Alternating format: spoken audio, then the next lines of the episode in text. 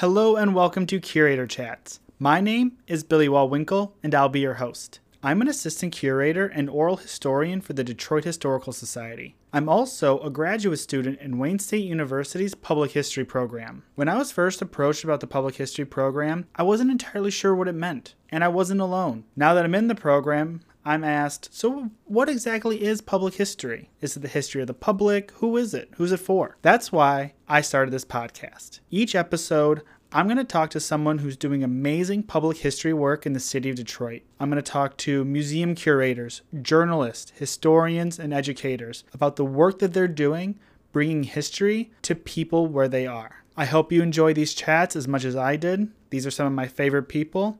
Welcome to Curator Chats.